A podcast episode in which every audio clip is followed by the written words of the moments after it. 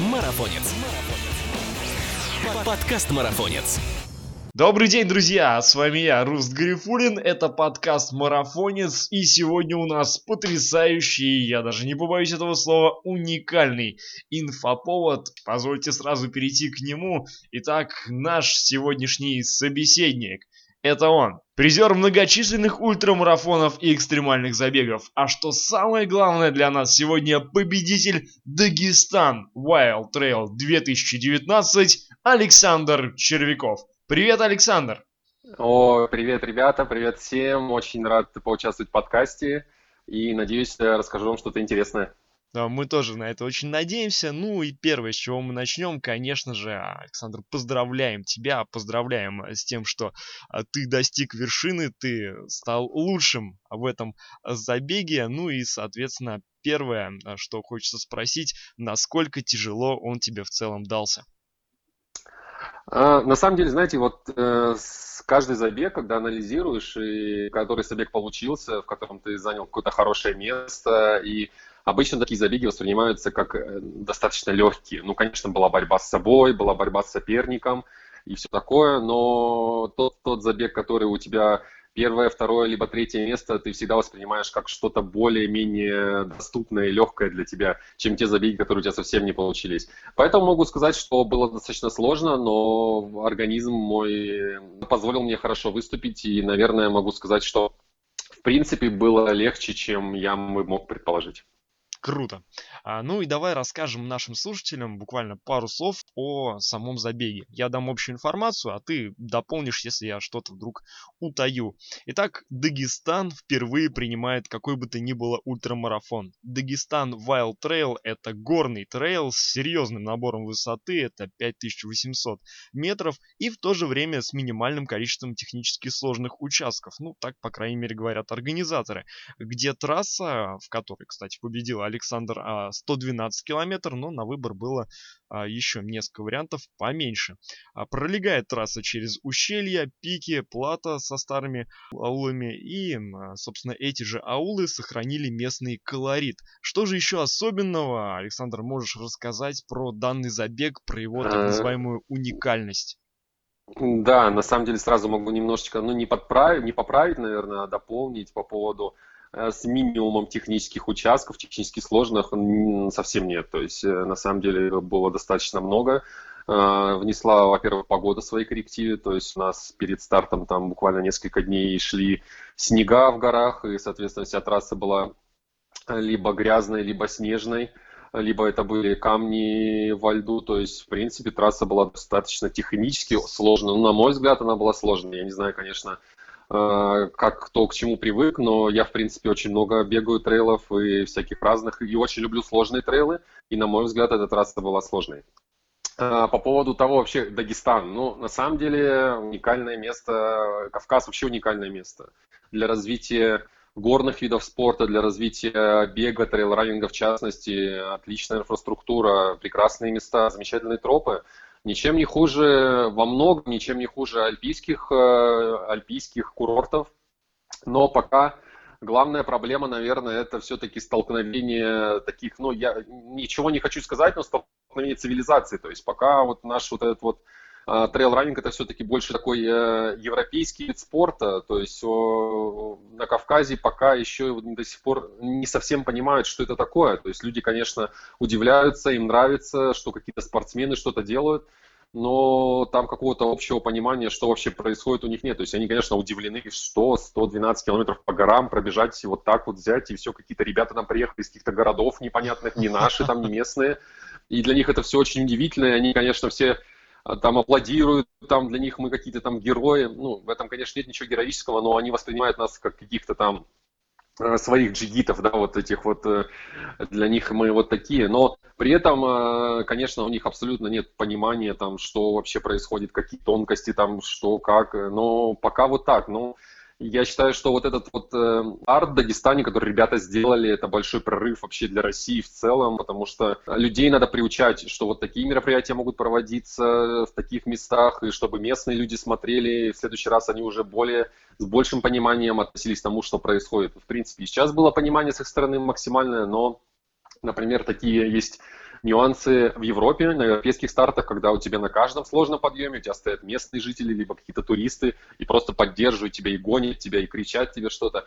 Здесь пока такого не было. Здесь все-таки мы больше встречали э, в глазах э, местных жителей удивление, и какое-то смущение, наверное, какие-то люди бегут по нашей деревне, в деревне, в которой ничего не происходило там, на протяжении уже полувека, да, там, а тут какие-то ребята в каких-то обтягивающих тайцах бегают. И... Обалдеть. Ну ты чувствовал, да, что и... сюда еще не ступала нога ультрамарафонца, и ты первопроходец? Uh, на самом деле, да, я вот там uh, уже там в Инстаграме я в своем выложил фотографию и свое впечатление небольшое. Наверное, Самое подходящее слово, то, что этот трейл был максимально удивительный для меня. Он был, конечно же, тяжелый, борьба, там никогда особо смотреть по сторонам, но когда езжишь по таким местам, просто оглядываешься назад, ты поднимаешь голову, и ты видишь эти все виды, которые ты мог видеть только там на страницах э, журнала National Geographic, либо у каких-то там супер прожженных блогеров, которые залезут там в любую крайнюю точку мира и сфотографируют, а тут ты видишь все это вживую, это поражало, действительно поражало, и это было очень классное впечатление и воодушевляло, то есть и ты чувствовал, я чувствовал, что тут э, не так много людей до меня было. Обалдеть, Но это здорово. очень классное впечатление. Здорово, получается такой маленький шажок, э, скажем, для тебя, но большой шаг для ультрамарафона в целом, что открываются новые горизонты, открываются новые границы. Это прекрасно, это замечательно. Давай двигаться дальше. Есть у меня очень много вопросов к тебе. И следующий вопрос, он такой, знаешь, а, мемный. А, у тебя была какая-то тактика, и ты ее придерживался. Сразу оговорюсь, знаю по твоим предыдущим интервью, что ты любишь обычно отсиживаться на первой части дистанции, а форсировать ближе к концу. Скажи, так ли это было в этот раз? Ну, смотри, Рустем, как бы тут э, нет такого понимания у меня, как отсиживаться. То есть я не, не то, чтобы там слишком медленно, нарочито медленно стартую. Я стараюсь э, сохранить свой темп от первого километра и до последнего километра. То есть я всегда держу тот момент, что я должен на сотом километре сохранить беговой шаг, сохранить тот же темп, который у меня есть на первом, на втором, на третьем километре. Это максимально важно. Просто у нас пока не принято у большинства бегунов э, стартовать более разумно. То есть все стараются сделать задел какой-то на первой части дистанции, пока много сил, пока э, бурлят эмоции, все бегут. И в этом есть небольшая особенность российского трейл-райнинга, потому что еще не так много опытных спортсменов, которые там пообтерлись уже на этих ультратрейлах, э, и поэтому еще все стартуют на эмоциях, и очень мало кто научился там действительно раскладываться. Есть спортсмены, которые умеют раскладываться, да, но их не так много. Большинство же стартует, э, ну, как говорят, сломя голову, да, то есть там будь что будет, и не придерживаются особо никакой тактики, никакой стратегии. И очень часто бывает, что там на, на, через 10-20 километров после начала трейла, ультры какой-нибудь я бегу, во втором десятке, а может быть вообще даже в начале сотни. Ну, потому что люди задирают очень сильный, спортсмены задирают очень сильный темп, бегут очень быстро. И это, конечно, потом приводит к плачевным результатам. Здесь, э, в Дагестане, как и, в принципе, это был классический вариант, э, не смотреть ни на кого, работать в своем темпе, потому что гонка очень длинная, и гонка, которая длится там больше 10 часов, э, очень много есть времени, чтобы отыграть, чтобы доработать чтобы улучшить свою позицию. И гонка не делается на первых 20-30 э, километрах. Там э, гонка бежится и начинается гонка настоящая после 70-80 километра, когда уже у многих просто уже нет сил просто бежать, поддерживать беговой шаг, беговой какой-то темп. Тут уже, да, тут уже ты можешь отыграть и сколько угодно позиций, если ты сохранил возможность бега. Слушай, ну отрыв у тебя, прямо скажем, неплохой от других участников.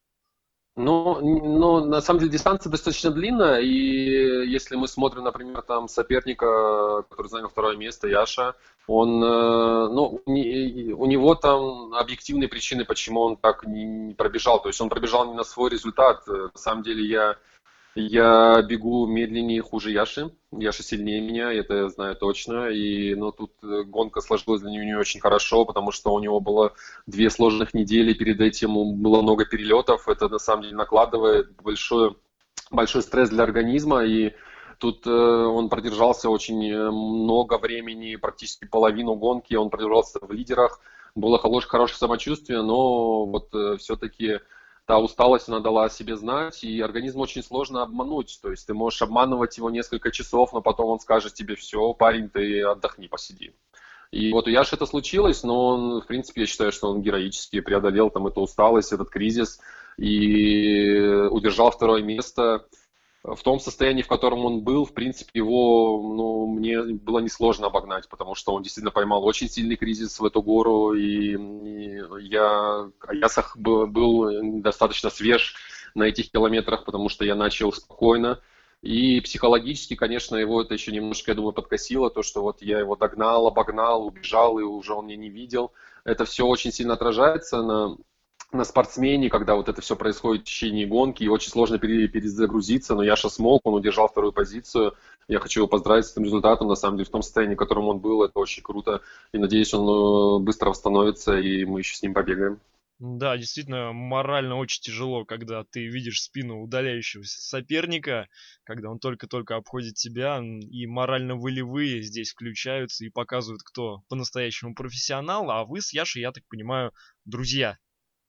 Да, у нас э, долгая история знакомства, уже много лет знакомы, и очень часто пересекаемся, нас, ну, не очень часто, наверное, раз в год, раз, два раза в год пересекаемся на различных стартах.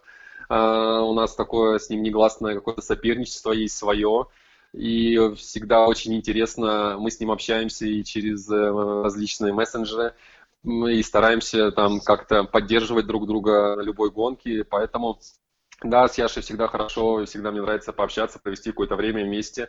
Очень классно, я всегда очень рад его видеть на стартовой линии вместе э, с другими участниками.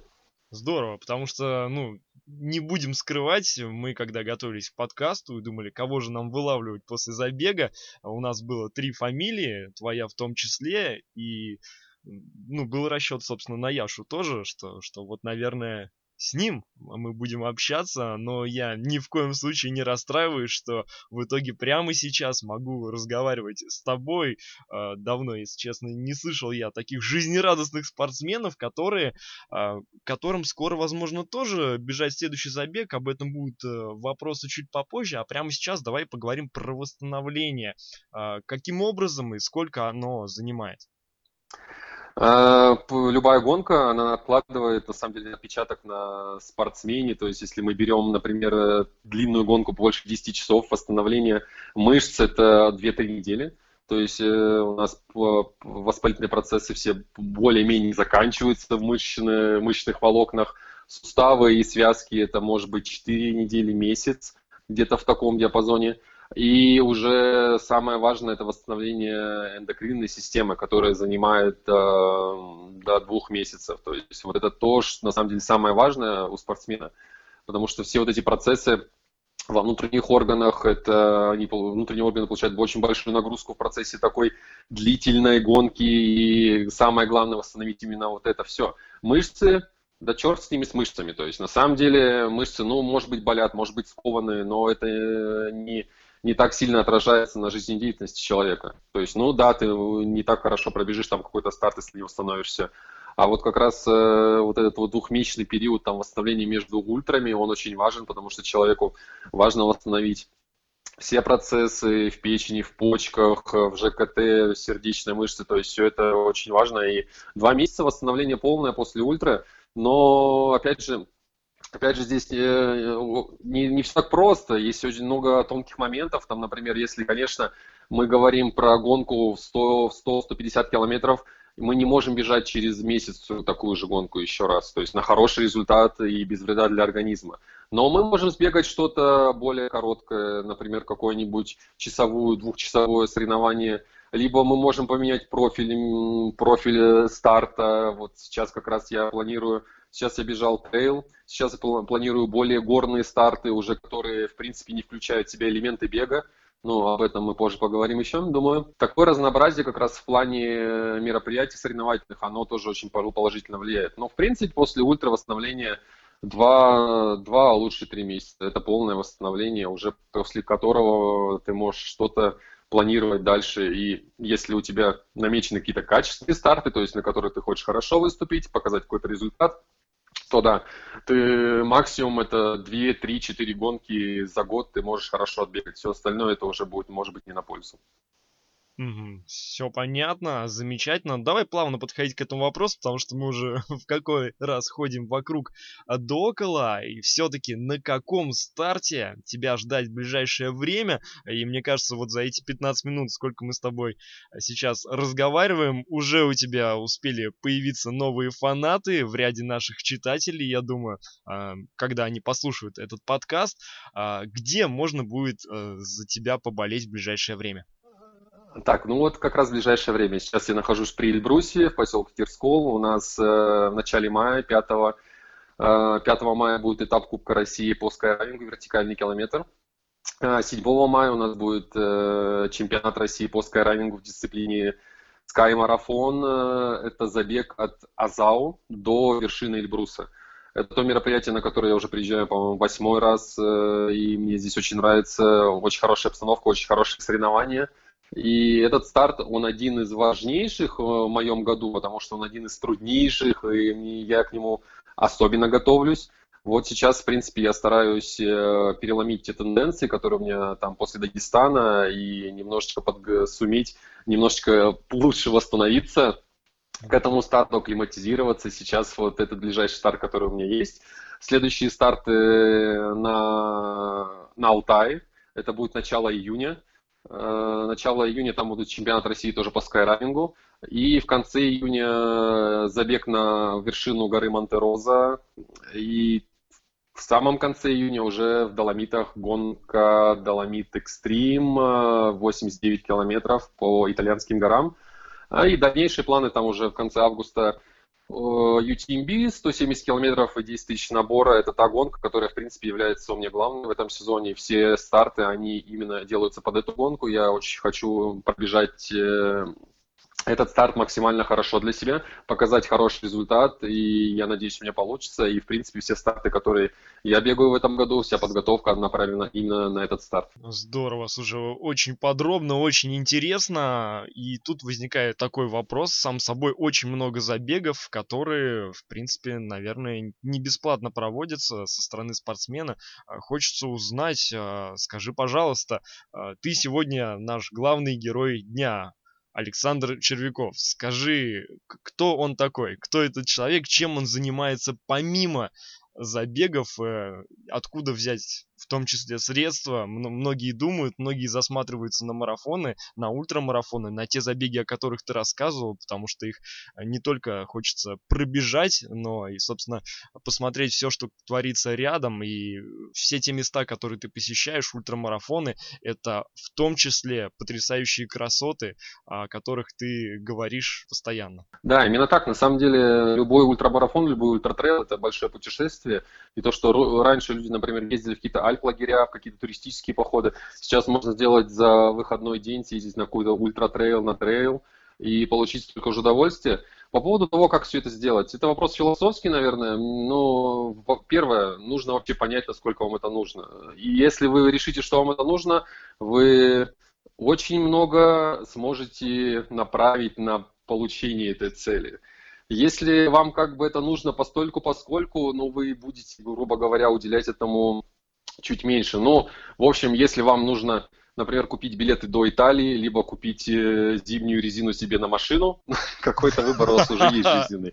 Но это, в общем, на таких бытовых примерах, да, но, но вот, в принципе, так работает. Для меня, например, это будет билет в Италию. То есть для какого-то человека это будет новые зимние шины, либо либо, я не знаю, какая-то новая куртка, новый телефон, что-то такое. Я не говорю, что нужно быть э, диким аскетом. Нет, конечно же нет, нужно поддерживать уровень жизни в любом случае.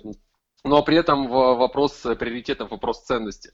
Чем я занимаюсь? Я помимо бега, то есть у меня вообще вся жизнь, в принципе, связана с этим, а с горами, с бегом. Я работаю тренером, то есть у меня есть мои подопечные, с которыми я занимаюсь. Это один из основных моих источников э, дохода то есть я, в принципе, живу за, на, на эти деньги. И еще я занимаюсь проведением мероприятий, то есть организовываю соревнования, несколько соревнований в год. Э, есть крупные, такие как э, Борус, забег на Борус, Борус Sky Race, и Забег на гору гладенько, это такие достаточно глобальные соревнования для России, у нас много спортсменов приезжает. И есть еще несколько мелких стартов. В течение года там несколько стартов делаю, провожу, стараюсь сделать на хорошем уровне. Мне помогают мои хорошие друзья, ребята, у нас есть команда, с которыми мы это все организовываем. И это тоже небольшой э, источник дохода. Ну, он достаточно скромный, но в принципе он существует. А, соревнования, например, которые проводятся под эгидой Федерации альпинизма России, вот такие как, например, вот, э, соревнования на Эльбрусе, соревнования на Алтае. Э, мне помогает наша Краевая Федерация альпинизма, потому что чемпионат России, я как э, один из сильных спортсменов э, представляю регион, и мне наша федерация помогает с этими командировками, с этими поездками. Все остальное, конечно, делается за свой счет. Э, те же самые и Доломиты, и UTMB, и Монтероза, это все планируется заранее, как-то аккумулируются какие-то ресурсы, финансы, и, грубо говоря, копит, копит, копятся деньги, чтобы в какой-то момент там взять, купить себе билеты, заплатить стартовый взнос, там стартовый взнос, например, на UTMB, он там порядка 300 евро, просто там разово нужно дать 300 евро за стартовый взнос, там купить билеты из Красноярска до Милана и обратно, это порядка там 30 тысяч рублей, забронировать гостиницы. Ну, то есть бюджет UTMB там порядка 100 тысяч рублей, например. Оно того стоит? Естественно, стоит. То есть э, это то, что, чем я живу, это то, что мне доставляет максимальное удовольствие, э, и поэтому, в принципе, я стремлюсь к этому. Я считаю, что если человек, э, для человека что-то действительно важно и ценно, он сделает для этого все. Поэтому, в принципе, для меня бег и трейл, и скайрайнинг очень важны и цены в моей жизни. Они доставляют мне максимальное удовольствие, они позволяют мне выразить себя в этом мире как-то, и поэтому я, в принципе, направляю все свои ресурсы на достижение вот этих вот моментов. Потрясающе. Слушай, ну я уже подозреваю, что ты далеко не последний раз в нашем подкасте, поскольку тебя можно рассматривать с самых разных сторон. И то, что а, ты выбрал свое любимое занятие, свою главную страсть в жизни, еще и своей работой, ну это потрясающе. Конечно, спасибо тебе, что ты в принципе существуешь. Вот. Это замечательно, это классный пример для всех тех, кто а, боится уйти, например, с какой-то рутинной работы и заниматься тем, что он любит, э, тем, в чем он хочет жить. Здорово. А, следующий мой вопрос. Э, Все-таки мы а, говорили о нем тоже вскользь. А, хочется подробнее узнать вопрос с хэштегом колорит. Чувствовал ли ты его? Может быть, это было выражено в болельщиках, представителях фауны на дистанции, или, быть может, волонтеры на точках питания, прежде чем кормить, я не знаю, произносили тосты. Вот что-то прям именно колоритное. А, колорит был во всем, абсолютно во всем, начиная от э, трансфера до старта. Мы ехали по горной дороге, нас э, везли Э, в микроавтобусах нас везли водители, которые, в принципе, были из этих мест, они нам рассказывали какую-то историю про каждую деревню, чуть ли не про каждый камень, они э, интересовались всем этим, и у них там русская речь была, в которой проскальзывали их слова, которые там мы не совсем понимали.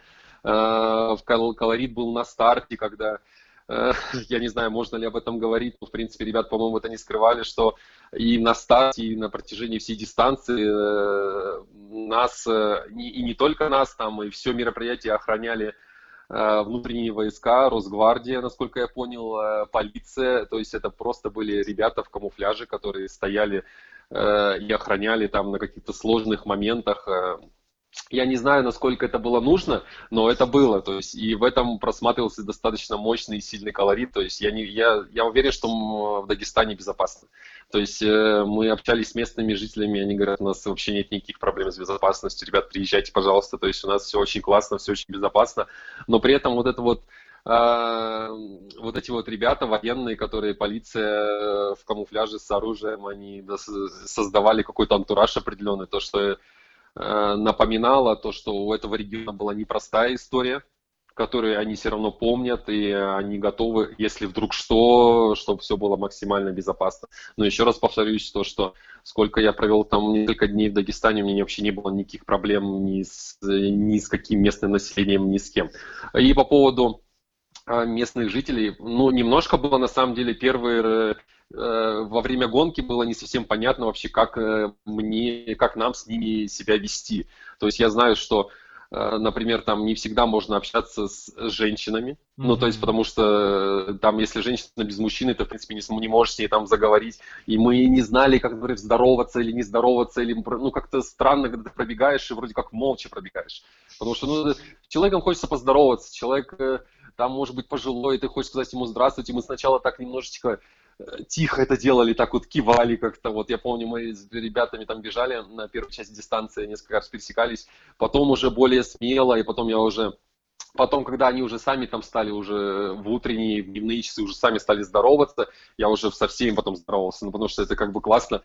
Просто ты из другого, я, я из Красноярска, из Сибири, и я бегу в Дагестане, и мне просто возможность вступить в контакт с этими людьми и как-то поговорить, ну, хотя бы просто через «здравствуйте». И это было очень классно, и они отвечали, они интересовались как-то и удивлялись всему этому. И все, конечно, эти деревни, э, деревни, где нет современных построек, где вот эти постройки еще старые, там из камней, но они настолько ухоженные, настолько классные узкие улочки, Э, которые вот действительно ты мог представить только на каких-то фотографиях, либо в каких-то фильмах увидеть э, приключенческих, а ты это все видишь живую. Это настолько все колоритно, то есть вот э, забег в Дагестане, наверное, это самое аутентичное, что сейчас в России проводится. То есть нет нигде, нигде не сохранилось столько истории, столько культуры, столько духа. Ну, на мой взгляд. То есть я побегал по многим стартам российским, но мне кажется, вот это то место, которое тебя возвышает и который тебе дает погрузиться в эту культуру этого народа и в культуру, в принципе, своей страны. Поэтому везде вот эта вот история и вот эта вот культура, она прямо на тебя сыпалась со всех сторон. Слушай, ну я не знаю, как наши многоуважаемые слушатели, но я уже начинаю, вот пока ты рассказываешь, уже начинаю собирать вещи, мне кажется. Я очень хочу поехать. Ты так вкусно все описал. А, такое ощущение, что тебе отдельно платили за пиар этого ультрамарафона, ну хотя мы понимаем, что это не так.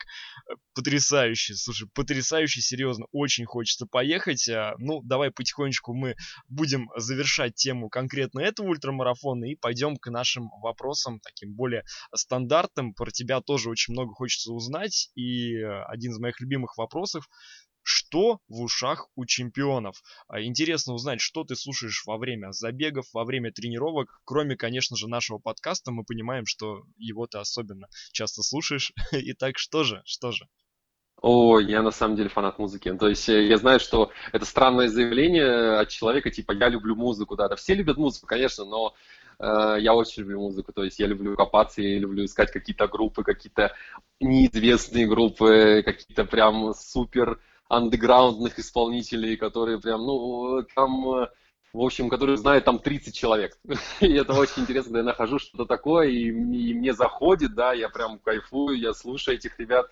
Я, ну, у меня в юности просто был Э, своя группа музыкальная. То есть мы Серьезно? играли музыку какой-то там два года, по-моему, это все было там на рубеже школы и университета. Ну, такое было увлечение временное, там, когда у меня, Рок. грубо говоря, был пере, перерыв в спорте, и я, собственно говоря, нашел там себя в музыке. И с тех времен я музыкой увлечен максимально плотно. То есть у меня всегда есть какие-то музыкальные подборки, свои плейлисты.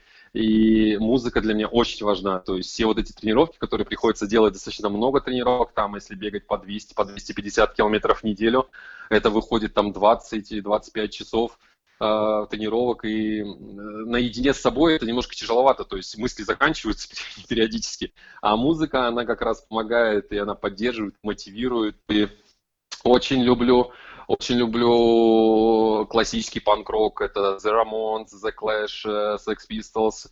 Люблю, э, ну, в принципе, все, что связано с гитарами, все, что связано с хорошим ритмом, я очень люблю. Э, такие группы, как Radiohead, одни из моих любимых классические Red Hot Chili Peppers, наверное, те ребята, которые ну, всегда в, моем, в моей подборке есть. Ну а так, в принципе, я всегда ищу что-то новое, там могу послушать что-то из новой русской музыки, из, э, даже из русского рэпа современного, то есть он тоже очень классно встречается, хорошая музыка бывает. Ну а так, в принципе, очень много чего, то есть я не ограничиваю себя. Ну, конечно же, я там исключаю такие моменты, как э, русская эстрада, например, ну мне это просто неинтересно, я понимаю людей, которые это слушают, но мне это неинтересно. И, а, в принципе, я люблю хорошую музыку, главное, чтобы мне заходило, главное, чтобы меня цепляло а все остальное я, в принципе, без предрассудков. Потрясно. Слушай, ну не ожидал такого ответа, потому что, честно, с кем я не разговариваю обычно, люди говорят, ну как это, я слушаю себя, я слушаю свой пульс. Кто-то говорит, я слушаю подкасты, причем не о беге, а о саморазвитии. Вот, что-то такое. Я ждал от тебя примерно э, такого ответа, но нет, оказывается, вот оно что. А, слушай, у меня сразу два вопроса сходу. Первый, в каком жанре играла группа? Я подозреваю, что это был рок, наверное, да? Пожалуйста. Да, это, это, это был панк-рок, э, то есть мы... Э, то тогда, в общем, была еще популярен, может быть, помнишь, калифорнийский панк-рок, это были группы Blink-182, Конечно! Как они да, бежали гол- голые по дорогам. Да, да, да, да, да, сам Футиван, то есть вот эти все ребята, и это было очень популярно, это было очень просто играть, то есть не надо было никакого музыкального образования, три аккорда, и погромче голос, и ты уже, в общем-то, король э, клуба. Ну, в общем-то, вот так мы и выступали примерно. Понятно. И второй вопрос, ты говоришь, даже русский рэп. Так кто? Кто? Ну, например. Ой, слушай, ну, на самом деле, очень много исполнителей. Я тебе могу сказать, что э, из таких, знаешь, вот то, что, по крайней мере, у меня сейчас есть подборки, там, э, гру- группа ежемесячная, например, это тоже Слава КПСС, там, Овсянкин, э, такие ребята андеграундные достаточно а, Паша Техник, например, то есть, mm-hmm. но, но те ребята, которые, может быть, не всегда, не самые популярные, да, но при этом а, они делают классную музыку, очень интересную, ну и еще ряд исполнителей, в принципе, в этой же тематике, но при этом надо понимать, что, например, не все эти ребята относятся к своему творчеству максимально серьезно, то есть для многих это какая-то ирония, для многих это какой-то э, арт арт-посыл, да, больше, чем просто музыка, и поэтому, в принципе, я к этому тоже так спокойно отношусь, то есть нет такого, что я там хожу в широких штанах или что-то такое, и то, что я там за русский рэп, там, да нет, конечно, все это всего лишь музыка, и все это всего лишь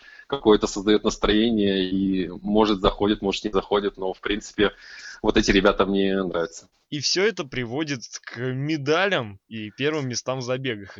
Следующий вопрос у меня, раз мы начали говорить про современную а, культуру. Скажи, пожалуйста, что смотришь? Может быть, это какие-то фильмы о беге? В то же время весь мир сейчас прикован к экранам в ожидании продолжения сериала «Игры престолов» и, конечно, новых «Мстителей». А, что ты обычно смотришь? Так, ну, насчет «Игры престолов».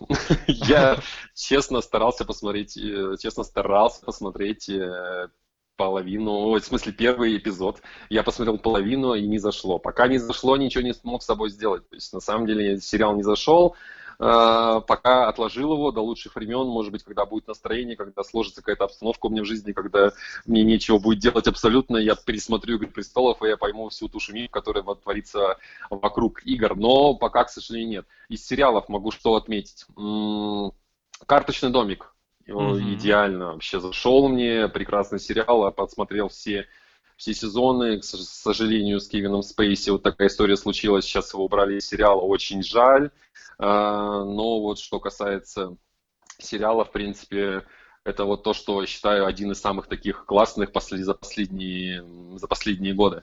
А потом наверное, хотел бы отметить «Настоящий детектив». Первый, второй сезон идеальные, третий сезон немножко похуже. Вот сейчас смотрю, но что-то как-то не очень хорошо заходит. «Фарго» могу тоже отметить, классный сериал. А так, в принципе, на самом деле, есть какие-то мелкие сериалы, которые, ну, не, не стоит о них говорить особо сильно, ну, так, так все на любителя. Но, в принципе, я думаю, понятно. Люблю фильмы, люблю, люблю артхаус, люблю европейское кино, французское кино люблю. А, не очень люблю американские так называемые блокбастеры, да, наверное, комедии американские тоже не очень люблю. Есть несколько а, любимых режиссеров, Спайк Джонс, например, который один из моих любимых режиссеров. Очень люблю его фильмы, очень люблю то, что он, в принципе, делает не только фильмы, но и снимает видеоклипы отличные, снимает рекламные ролики. Стараюсь следить, какие-то короткометражки смотрю.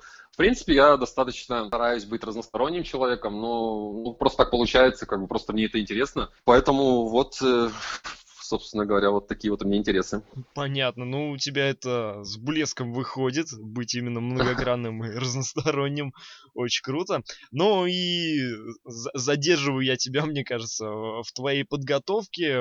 Очень много мы уже общаемся, поэтому давай потихонечку закругляться, и мы переходим к нашему традиционному спринту. Пять вопросов, которые мы постарались подобрать именно для тебя. Отвечать нужно быстро, не обязательно особо развернуто. Вот. Итак, поехали. А, супер спринт, 5 вопросов. Первый. Горы или море? Горы. Отлично. А три лучших ультрамарафона в мире для тебя прямо сейчас? А, так, хороший очень вопрос. На самом деле у меня всегда была вот эта под, подборочка в голове. Наверное, на третьем месте это Western Саян, который проводится у нас в Красноярском крае по городам, э, ой, по горам Западной Сибири. Один из, считаю, красивейших э, трейлов. Э, сейчас на втором месте у меня Дагестан, э, Wild Trail. Угу. И кто же, кто же чемпион, тот самый? Да, и у меня есть один из трейлов, э, который, собственно говоря, на первом месте для меня сейчас, но он э, может быть не такой известный, но это ультратрейл Цукшпицы вокруг горы Цукшпицы в Германии. Я считаю, один из самых вообще красивейших трейлов в мире. Очень красивая гонка. Не особо, может быть, отличается от других европейских стартов, но мне максимально понравилось. И Рекомендую всем присмотреться к этому старту. Если хотите классический европейский старт с классическими видами на альпийские вершины, то гонка вокруг Цукшпицы, высшей точки Германии, вам обязательно понравится. Отлично. Здорово. Так, ну это еще не все вопросы. Легкая победа или красивое поражение? Я, я, так, красивое поражение. На самом деле, ну как красивое поражение? Наверное, да. Вот, то есть легкая победа я вообще я вообще не, не делается это все не ради побед. То есть, ну, чтобы вы понимали, просто кайф не в этом. Если ты победил какой-то старт, и ты при этом сам понимаешь, что ты, ну, ты сделал не максимально, что соперники проиграли тебе, потому что просто был не их день, они там какую-то получили травму или что-то такое случилось, то это не то, что ради чего все это делается. То есть, если ты, например, завоевал какое-то там пятое, шестое, седьмое место, при этом ты преодолел себя, ты превозмог, ты сделал максимум всего, и у тебя что-то там сложилось, э, классно все. Это будет больше, в этом будет больше кайфа, чем в каком-то первом месте, которое, в принципе, было, ну, на одной ноге, грубо говоря, завоеван. Поэтому э, удовольствие, главное удовольствие, это вот именно от э, самореализации себя на соревнованиях. Отлично. А, следующий вопрос. Если не бег, то что? Я достаточно долго занимался лыжными гонками и занимался велоспортом скалолазанием. Вот такие разные виды спорта очень. Но если не бег, то велоспорт. Отлично. И заключительный вопрос. Оказавшись перед снежным человеком на ультрамарафоне, что ты ему скажешь? О, классный вопрос, достаточно неожиданный. Ну, хорошо, если он меня понимать, конечно, будет. Э, наверное, предложу пробежаться вместе. Но я, честно сказать, не знаю. Вот, очень... Типа на перегонки до вершины. Учитывая, э, где ты любишь бегать, я так понимаю, что снег там лежит, и снежного человека встретить тоже есть вероятность. А, и смотри, заключительный блок э, нашего с тобой разговора. Очень хотели бы мы разместить пять главных правил ультрамарафона от Александра Червякова даже в рифму получается симпровизировать. Я бы на самом деле, да, сказал бы э, какое-то основное, наверное, пятое правило, да, может быть, да, начну с этого, то, что, ребята, если хотите бегать ультрамарафоны, вы должны тренироваться к ним. То есть это очень простое правило, оно на самом деле достаточно логичное, но, насколько я вижу, очень многие упускают этот момент и, выходя на 50 и 100 километров, пробегая в неделю там 30-40 километров, они думают, что они будут готовы. Нет, они, вы, ребята, будете не готовы. То есть, если вы хотите пробежать 100 километров, будьте любезны, пробегайте в неделю 100 километров. И для вас это будет хорошее подспорье в вашем старте, вы хотя бы сможете хоть как-то планировать свою гонку, у вас, вы сможете выстроить какую-то тактику, где-то побыстрее, где-то помедленнее, а не просто выживать там после 20-30 километра. Зачем вам это? Ну, просто будьте более уважительны к себе, гонке, к организаторам и соперникам и потренируйтесь перед стартом. Второе, чтобы... правило тренировки. Да, второе, чтобы я бы отметил, наверное, это все-таки э, не начинайте быстро. Это самая большая проблема, наверное, всех спортсменов, э, ну и не только в России, вообще и всех спортсменов э, на ультрамарафонах в мире, наверное, быстрый старт, когда люди бегут, стараются обогнать всех и вся на первых километрах и тем самым загоняют себя в гигантский долг, потом который уже отдать они не могут абсолютно и сходят дистанции зачастую. То есть это тоже очень важный момент.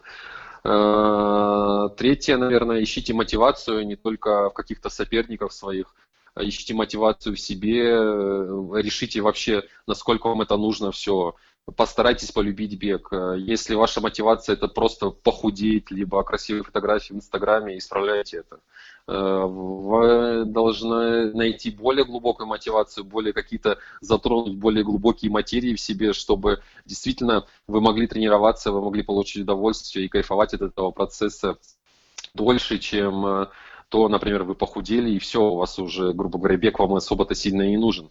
А если вы полюбите по-настоящему, если вы будете получить удовольствие от процесса, то это у вас будет надолго и на всю жизнь, и вы будете получить удовольствие от этого всего, этого, от этого процесса. Так, Второе... правило номер три, получается, правильная мотивация. Да, второе, чтобы я, наверное, отметил для э, вообще для трейл-раннинга, не гонитесь дистанцией. И э, берите все дистанции по своим возможностям. Если вы готовы на 20 километров, бегите 20 километров. Если готовы на 40 километров, бегите 40. Ничего страшного, если вы готовы только на 10 километров, пробегите десятку. Сейчас практически на всех трейлах есть э, дистанции спутники, и э, можете выбрать себе дистанцию по своей душе. Не надо брать самую длинную лишь потому, что вы хотите кому-то что-то доказать. Это абсолютно не важно, и на самом деле я вам по секрету скажу, окружающим людям на самом деле глубоко наплевать, насколько сколько длинную дистанцию вы пробежали. Э, главное только то, что внутри вас, насколько вы честны перед собой и ваше здоровье. Если у вас все это сложится, то, в принципе, вы получите удовольствие от бега. Если у вас что-то будет не получаться на 100-километровой дистанции, на 20-30 километре, просто вам все это не понравится, и вы будете, наоборот, получать травмы, получать какие-то проблемы с самим собой, и все это приведет, наоборот, к проблемам. Поэтому выбирайте себе занятия по силам, не обязательно бежать самый длинный старт э, в начале своего, своей беговой карьеры. Приходите к этому постепенно, чтобы бегать, например, 100-километровые, 160-километровые забеги. Я прошел длинный путь, э, который занял меня много, много лет. Я начинал также с, с коротких гонок и трансформировал свое, свои тренировки и все это мне привело к тому, то, что сейчас я за год могу бегать несколько стартов, готовиться к ним. И это все приходит с опытом. Не смотрите на элитных спортсменов. Не смотрите на спортсменов, которые побеждают на стартах. Да, они классные, у них все хорошо получается, но при этом им тоже тяжело. И при этом они прошли очень длинный путь и с травмами, и с какими-то проблемами, но при этом они были настойчивы. Настойчивость, да, копируйте у них настойчивость, будьте настойчивы, будьте требовательны к себе, и у вас все получится. Понятно, и... это было четвертое. Трезво оценивайте свои силы. Да, да именно так, именно так. И, наверное, первое, что хотел бы сказать, э, э, не, не замыкайтесь в беге. То есть э, не нужно ставить бег во главу угла. Я знаю, что очень многие со временем начинают фанатеть от бега, ничего не видят вокруг. Вокруг на самом деле очень большой и классный мир – посмотрите на своего близкого человека, на свою любимую девушку, на своего любимого молодого человека. В нем тоже очень большой мир замкнут, не, на, не, нужно, не нужно ставить бег во главу угла.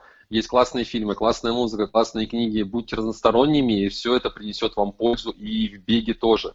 Э, ищите какие-то, реализуйте себя не только в спорте, но и параллельно в каких-то других э, мероприятиях, общайтесь больше с людьми, и тем самым вы поможете своему беговому, беговой карьере, беговому самосовершенствованию.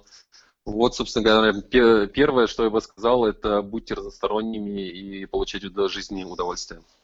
Отлично, отлично, Александр. Вот на такой потрясающей ноте мы заканчиваем сегодняшний подкаст, дорогие друзья. Я напоминаю, что с нами сегодня а, был не просто человек, с нами сегодня был панк-рокер, ультрамарафонец и просто замечательный человек, философ по жизни. И, что самое главное для нас, именно сегодня победитель Дагестан Wild Trail 2019 Александр Червяков. Александр, огромное спасибо. Я верю, нет, я уверен в том, что слышимся мы далеко не в последний раз.